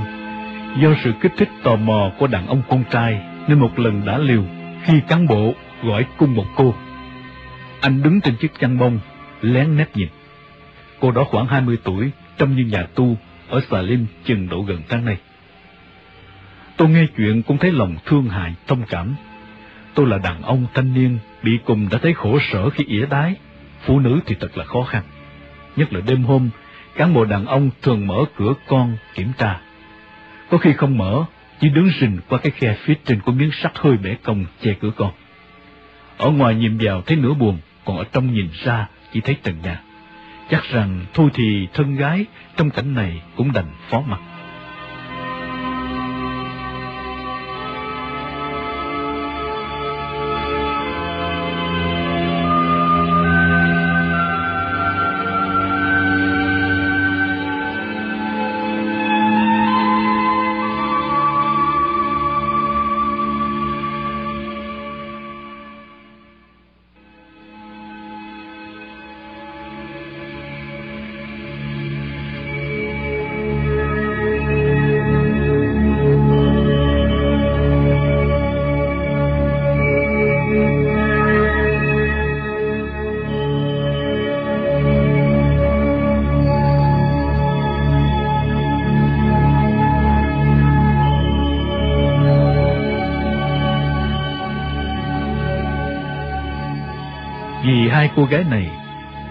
Trong lim tâm trạng hầu hết đều tò mò muốn biết người và sự việc. Hôm qua, buồng số hai đối diện, một anh đã bị bắt tại trận đang đứng lên cùng kiển chân thập thò nhìn khi tên Tư, cán bộ xà lim mở cửa số bảy cho ra rửa. Cùng rút chốt luôn và anh đó đã bị cùng. Tên Tân rất khôn ngoan tinh quái.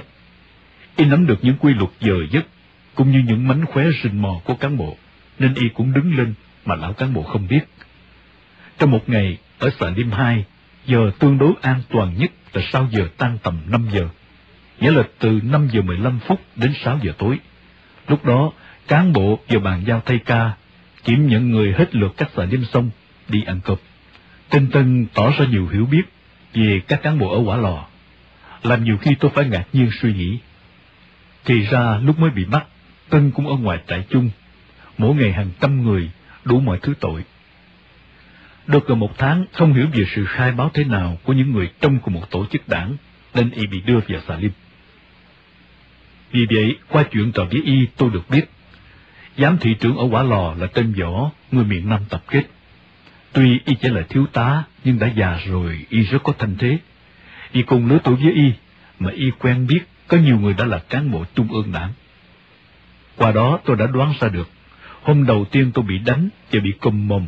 Một ông già gần 60 tuổi đeo kính trắng vào tha cho tôi, chính là tên Võ Giám Thị.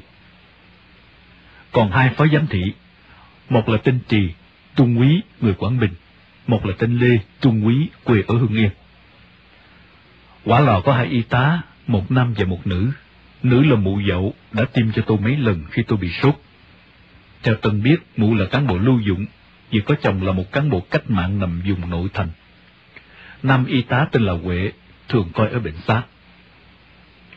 Ba tên cán bộ dân thư, thường gọi đi cung là Lão Bằng, Mụ Hoa, và một lão già tên Kim cũng đeo kính trắng, người Bắc thượng sĩ. Lão Kim già này là cán bộ gần như lưu dụng, vì thời quốc gia trước năm 1954, lão cũng là cai tù ở Quả Lò, nhưng là người của Cộng sản cài vào. Còn mụ qua có một tiểu sử như sau. Mụ là gái quản trị. Trước năm 1954, theo chỉ thị của đảng, mũ bán xô chè cho binh lính ở những đồn bót tại quản trị. Rồi yêu đương và trở thành vợ chồng với một anh trung sĩ quốc gia ở trong đồn đó. Cuối cùng Cộng sản dùng mụ này làm nội ứng nên đã chiếm được đồn lính sau một đêm tấn công. Sau hội nghị Geneva, mụ bỏ chồng tập kết ra Bắc theo già hồ rồi làm công an ở quả lò.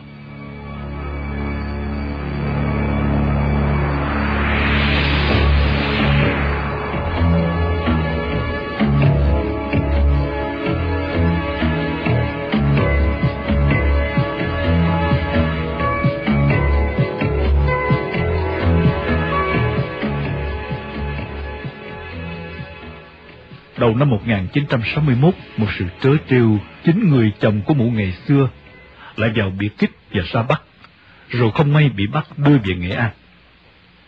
Lúc đó mụ còn là cán bộ, rồi gặp lại người chồng xưa, mụ đã mua cho một chiếc bánh chưng với một cái bánh mì, cùng với nửa giờ chửi bới giáo dục. Để cuối cùng, người chồng cũ quốc hận và khổ đau, đã quăng cả bánh chưng bánh mì ra sân, dù đói, và phải đi cùng vì hỗn láo với cán bộ. Nghe Tân Tân kể, tôi băn khoăn. Làm sao mà y biết được rõ như thế? Y giải thích là trong đám tù ở buồng y, có một cán bộ tập kết, biết rõ mụ ta kể lại. Sau khi nghe chuyện Tân kể, mỗi khi mụ qua vào ngoại cung, tôi liếc nhìn cái dáng đi vặn vẹo và cái môi thâm xì của mụ. Một nỗi niềm vừa thương hại, lại vừa ghét trỗi dậy trong tôi. Ghét vì mụ đã làm cho bao nhiêu chiến hữu của tôi phải nằm xuống trong đêm cộng sản cướp đồ. Thương hại vì mụ quê mùa, ngu muội nghe lời phỉnh phờ bịp bợm của tuổi lãnh tụ cộng sản. Cố hy sinh tất cả để tiến tới một thiên đường cộng sản không bao giờ có thực. Cũng giống như những người lính của họ Tàu đã nỗ lực vượt núi vượt rừng để tiến tới cái rừng mơ mà Tàu tháo chỉ.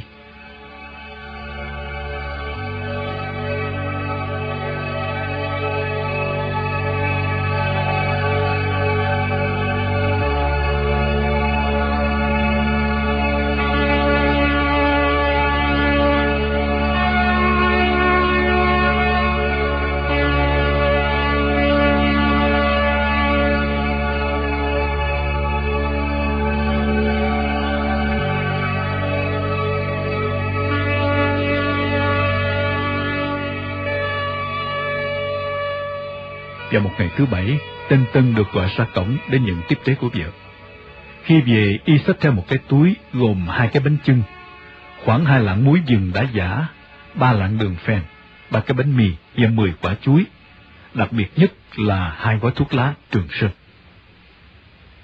Ngay từ một vài ngày trước, tôi đã thấy y lắm la lắm lét, năn nì lão tư để xin chỗ cơm thừa của một buồn. Để rồi tên tư quát nhanh lên. Y vội vàng chạy ra cái chổng, lấy bát cơm thừa đổ lên cái khăn mặt của Y, chân đổ một nắm cơm khoảng một phần ba suất. Y hí hửng sung sướng ngồi ăn, không một chút gì ngượng ngùng với tôi cả. Với một người như vậy, thái độ của tôi là càng tỏ ra coi thường miếng ăn. Thực ra trong lòng tôi, tôi không cần biết Y có cái gì cả. Nhưng trong một căn buồn chật hẹp sát nhau như thế này, chạy đi đâu được, cái gì cũng đập vào tai và mắt mình. Thế y ăn quả chuối, y ăn vỏ trước rồi ăn ruột sau. Y vuốt ve nâng niu những thứ đồ tiếp tế như cái gì quý giá nhất của đời y. Tôi chỉ còn cách duy nhất là lựa thế nằm xuống đắp chăn để khỏi nhìn thấy cái cảnh không muốn nhìn. Nhưng tới khi y đánh diêm để hút một điếu thuốc, tâm hồn tôi bị xáo trộn dữ dội. Trong một căn buồng quá nhỏ, khói thuốc quạt vào mũi tôi như gãi vào từng tế bào, làm cho hồn tôi như ngây ngất đê mê và như thách thức lý trí, làm đầu óc của tôi đầy với những suy nghĩ. Dù kế khả thi, nhưng bảo tôi mở miệng ra xin y một điếu thuốc, ta chết.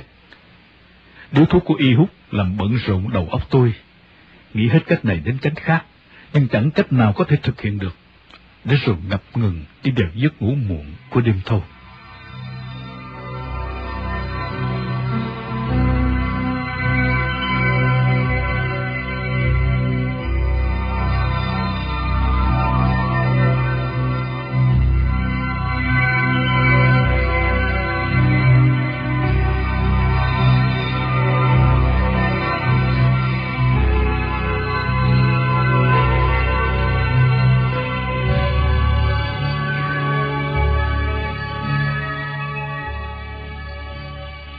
Cùm mà ở chung với một người không bị cùm, người bị cùm lại thêm một nỗi khó khăn nữa.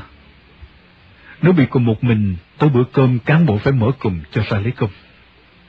Một ngày được cho ra đổ bô một lần. Đó chính là lúc nghỉ chân và thay chân. Ở đây hai ngày cán bộ mới mở cửa cho một lần để đổ bô phân của mình đi đại tiện. Còn cơm nước cũng như khi trả bát, tinh tân được ra vào hai lần, mà mình lại phải mang ơn người khác. Nhưng ở trường hợp này, lại chẳng muốn họ làm cho mình. Còn một vấn đề nữa là những khi đi giải, lúc đầu tôi thật ngượng ngùng lúng túng. chỉ có một thế đứng duy nhất. Nếu anh kia đang ngồi, là phải vén quần ngay trước mặt anh đó. Rồi lúc đi ỉa, không thể kéo cái bô từ gầm sàn ra, mở nắp. Rồi lửa thế, lê đít ra cạnh mé sàn mới ngồi được. Trong lúc anh kia đang ngồi ở sàn bên cạnh, chỉ cách có 60 phân. Vì vậy, phải cố xách cái bô lên sàn, rồi lửa thế, một chân quỳ, một chân hơi nghiêng nghiêng trong cùng, để mông ngồi lên miệng bô. Như vậy, đỡ hôi cho người cùng phòng. Nhưng mình phải chịu cái cảnh cùng nghiến vào chân. Mỗi lần ngồi khó khăn như vậy, thường phải từ 20 đến 30 phút. Nhiều khi ê cả chân, ê cả đít, mỏi cả người. Tuy vậy, lúc sửa chỉ còn có một cách duy nhất là lại phải xách bô xuống nền, dịch đít ra mé sàn, lửa thế hai tay đưa ra phía sau, một sửa, một cầm gáo đổ. Chưa hết, người bị cùm, người không, ở chung một phòng, còn có một khía cạnh tâm lý nhỏ nữa.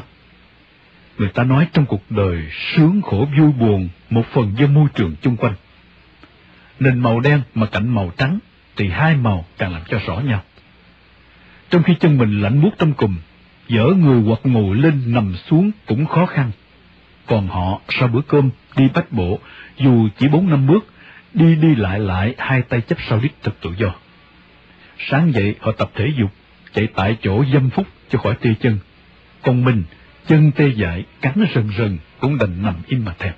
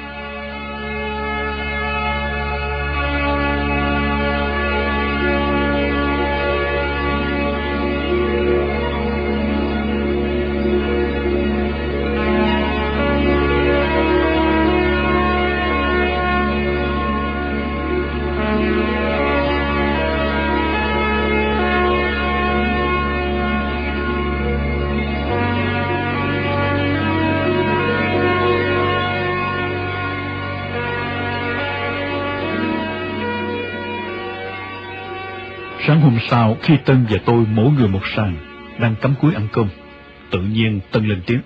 Anh Bình này, tôi thấy các anh ở miền Nam thường coi thường miếng ăn lắm đúng không? Tôi quay sang nhìn y đã phán đoán qua nét mặt. Y hỏi như vậy là ý muốn cái gì? Vì chưa xác định rõ nên tôi cũng lững lơ. Miếng ăn thì cần thật, nhưng nhiều lúc chẳng coi ra cái gì cả. Y cười hơi ngượng ngùng. Tôi biết là anh không cần thiết miếng ăn lắm. Anh có dám hút thuốc không? Tôi đã nắm được ý của nó. Tôi sáng mắt lên. Nếu bỏ một bữa ăn đổ lấy thuốc, tôi đồng ý ngay. Y hơi gượng gạo. À, bây giờ thế này nhá. Thuốc lá thì tôi không cần hút, tôi chỉ thích ăn thôi. Vậy để cho công bằng thì tôi đề nghị anh thế này. Một bao thuốc lá Trường Sơn bên ngoài là ba hào. Tiêu chuẩn ăn, kể cả thuốc men của nhà nước, đài thọ cho một phạm nhân là 12 đồng một tháng. Như thế thì tính ra mỗi ngày là 4 hào kể cả canh. Do đó, cơm là 3 hào, còn một hào là canh và thuốc men. Vậy thì một suất cơm cả canh khoảng một hào tám hay chín, còn một xu chi cho thuốc. Tôi cứ động rãi gọi một suất cơm là hai hào đi. Vậy nếu anh đồng ý, mỗi bữa tôi chỉ lấy nửa suất cơm thôi, còn phần canh anh ăn. Tôi sẽ đưa cho anh đổi lại là sáu điếu thuốc lá, hay là một bao thì đổi lấy một suất rưỡi. Nhưng cứ mỗi ngày tôi lấy nửa suất thôi, kẻo anh đói quá. Tôi im lặng ngồi nhìn và nghe y tính toán. Rồi y lại tỏ ra một người có lòng nhân ái nữa. Y sợ tôi đói quá, nên mỗi ngày chỉ lấy nửa suất cơm thôi. Lòng tôi trỗi dậy một niềm tê tái lẫn quán thù. Tê tái vì tình người như nước ao bèo, quán thù vì một chế độ kinh khủng đã tạo ra một cuộc sống cùng khổ cho người dân. Những nếp suy nghĩ tính toán dạp dảnh làm tan quan cái truyền thống nhân ái, đạo đức, đùm bọc tốt đẹp của dân tộc.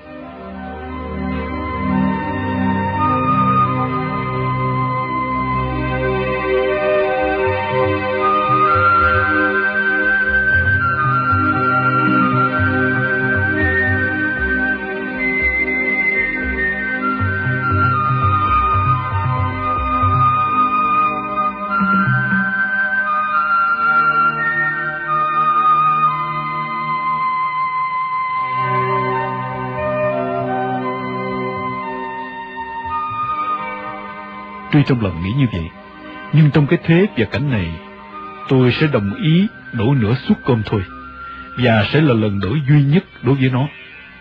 Vì thế tôi lạnh lùng. Tôi chỉ cần ăn để không chết thôi. Vậy chiều nay, tôi hãy đổ thử nửa suất thôi, xem sao đã. Y ra tả bát, xong xuôi y lấy bao thuốc đưa cho tôi sáu điếu. Trong y có vẻ hưng phấn, thỏa mãn, cũng lấy một điếu thuốc phi phèo. Tâm tư của tôi thật nặng chịu, tôi cũng chăm một điếu thuốc, rồi nằm đắp chăn, mắt nhắm nghiền cho hồn say sưa, mà lòng thì quặn thắt. Ngay chiều ấy, khi y lấy cơm vào, vừa đóng cửa, tôi bảo y cưới xẻ lấy một nửa, theo ý muốn, rồi đưa lại cho tôi. Y hút thuốc mà trong lòng lại chẳng vui gì, nên mỗi ngày tôi chỉ hút có một điếu vào lúc sắp đi ngủ. Y tỏ vẻ không được vui khi thấy tôi hút ít như vậy. Những ngày sau đó, Y cố ý lúc hút cũng như lúc thở khoái gợi cho tôi thèm. Nhưng tôi vẫn lạnh lùng, thậm chí Y phải hỏi. À, anh không hút thuốc nữa hả? Tôi thủng thẳng khô khan. Không thích thuốc nữa. Một hôm, Y còn gạ tôi trắng trợn. Tôi biết anh chỉ thích hưởng hoa tinh thần thôi. Vậy tôi còn có một cái bánh trưng, giá ở ngoài là năm hào. Tuy nhiên tôi cũng chỉ lấy hai suất rưỡi thôi, cũng mỗi ngày nửa suất thôi. Anh ăn một lần để thưởng thức cái ngon của bánh trưng. Tôi căm phẫn lạnh lùng nhìn y. Cảm ơn, tôi không thích. Mặt y cứ trơ ra, không một chút ngượng ngùng. Điều làm tôi không hiểu được là tại sao y ăn nhiều thế mà vẫn đói nhiều như vậy. Mới ngày hôm kia, buổi trưa, y đã được gọi ra rồi mang về một suất công thêm. Suất công của buồn số 6. Chẳng hiểu vì sao buồn đó sau một lần đi cung về rồi bị cùng một chân, anh ta đã tuyệt thực. Tới nay là đã bốn ngày rồi. Vì Tân Tân thỉnh thoảng quét dọn nên Tân Tư đã gọi ra cho một suất công. Tôi nhìn thấy cơ thể của Tinh Tân, thấy y chỉ mập hơn tôi vì người tôi quá gầy thôi. Chứ làm sao y khỏe sáng chắc như lúc tôi chưa bị bắt. Vậy mà đồ tiếp tế lại thỉnh thoảng được cán bộ cho ra vơ vét, Thế mà nhiều lúc y như điên cuồng đứng ngồi không yên vì đói. Tôi chẳng hiểu buồn số sáu tội gì phải tuyệt thực. Chỉ thấy báo cáo xin nước uống, còn nhất định không ăn. Nhưng cán bộ xà lim cương quyết, có ăn mới cho uống nước.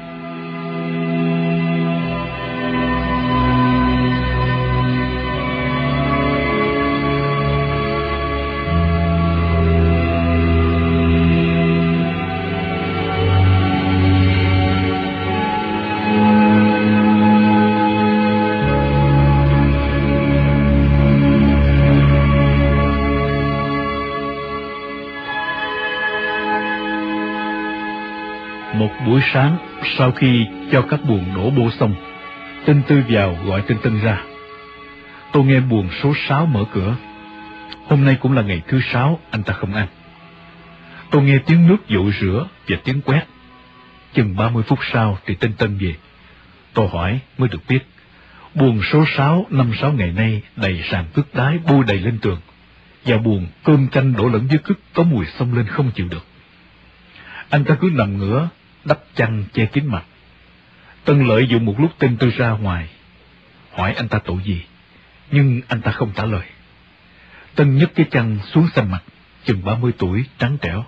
Anh ta vẫn nhắm nghiền mắt. Tân vừa phải đẩy chăn lại, sợ tinh tư vào biết. Theo Tân, tinh tư nói là nếu anh ta tuyệt thực mà cho uống nước, chỉ từ năm tới bảy ngày là chết, bởi vì nước sẽ hòa loãng máu rồi đi giải ra. Còn nếu không cho uống nước, hai mươi ngày hay một tháng không chết.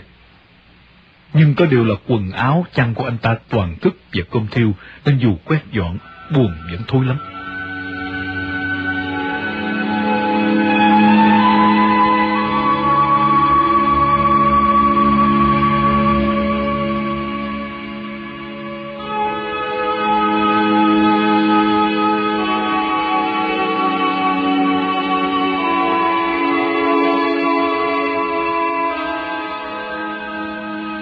Thứ bốn, thứ năm, tôi còn nghe tiếng đập cửa xin nước, nhưng từ ngày thứ sáu trở đi, tôi cứ thấy im lìm. Mãi tới đêm ngày thứ chín, khoảng 10 giờ, nghe có tiếng mở cửa buồng số 6, rồi tiếng chân người khiêng đi sau khi rút chốt cùng. Chúng tôi cố lắng nghe, nhưng không biết là anh ta chết hay sống hay đưa đi đâu. Báo hại sáng hôm sau tinh Tân là phải qua quét sửa buộc. Tân về nhăn nhó bảo là cái chăn cứt thối quá, mà tên Tư bắt giặt phơi ở phía buồng giảng lai. Tân lại kể, khi sau đó nhìn ra sân tại chung, y thấy quả lò bây giờ đầy tù, ngồi đầy cả sân. Cách đây hai tháng, khi Tân còn ở trại chung, trại chỉ có khoảng bốn năm trăm người. Nhiều buồn chỉ bốn năm chục người, có buồn để không. Y nói, khi y gặp người nhà tiếp tế, nói thầm cho biết, ngoài xã hội bây giờ dân chúng đang hoang mang lắm. Ở đâu tỉnh nào cũng thế, các nhà tù đều chật ních. Đầu tháng tư vừa rồi, có lệnh của Bộ Công an, tất cả những ai từ thượng sĩ cho đến lính trơn, mà hồi năm 1954 chỉ bị học tập và giáo dục tại địa phương mấy ngày rồi cho về. Chỉ có sĩ quan mới bị bắt đi học tập ở trại giam. Nay đều được mời vào ấp để lao động xây dựng xã hội chủ nghĩa.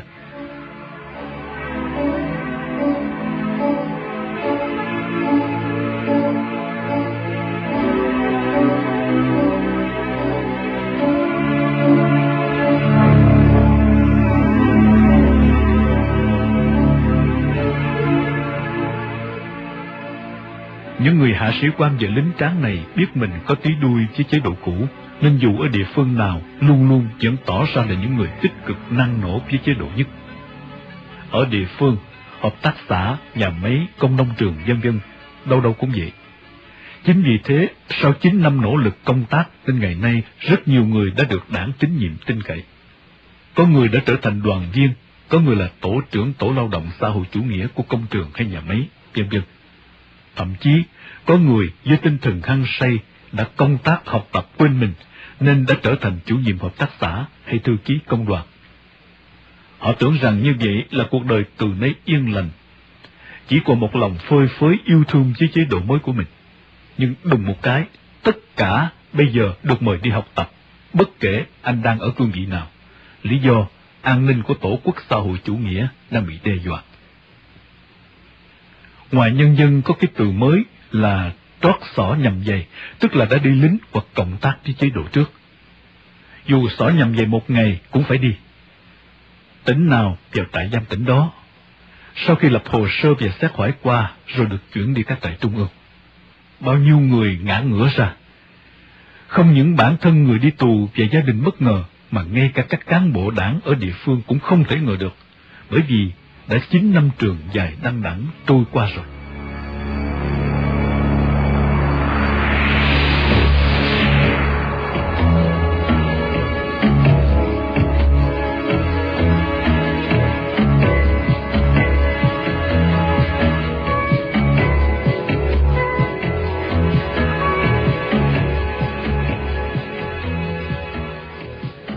Như vậy, cho phép ta nhận định sau tháng 4 năm 1975, nếu Cộng sản chưa hỏi tội đến những người đã từng cộng tác với địch, dù chỉ một ngày, là vì muốn lợi dụng hoặc vì chưa ổn định công việc khác lớn hơn, vì tình thế điều kiện chưa cho phép sự hoang mang lòng dân.